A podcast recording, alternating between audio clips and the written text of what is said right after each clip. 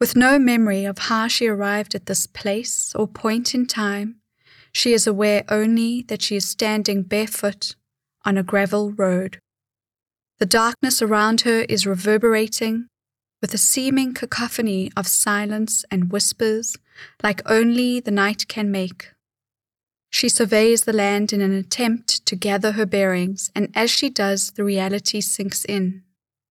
She's all alone in this place. This place. Where is this place again?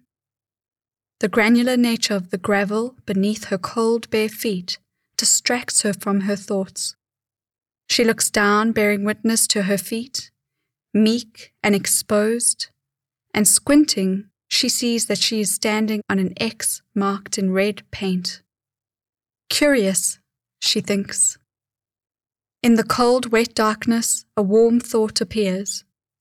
She realizes that she can see clearly in the night.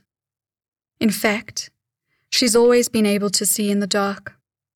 Another trigger of recognition. She's always had the power of choice.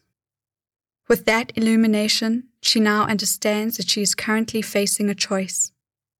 Stand still and stagnate, or move forward boldly into the unknown. Suddenly, her slumber recedes, waking her to the reality of her bed and the room around her. That is, life as usual. Yet with one subtle difference. Now, she carries something precious with her a gift brought back from the dream. X marks the spot. X is where the treasure lies.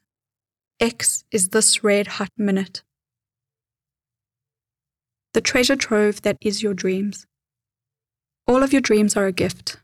Yes, even the dreams that scare the life out of you, or rather, into you.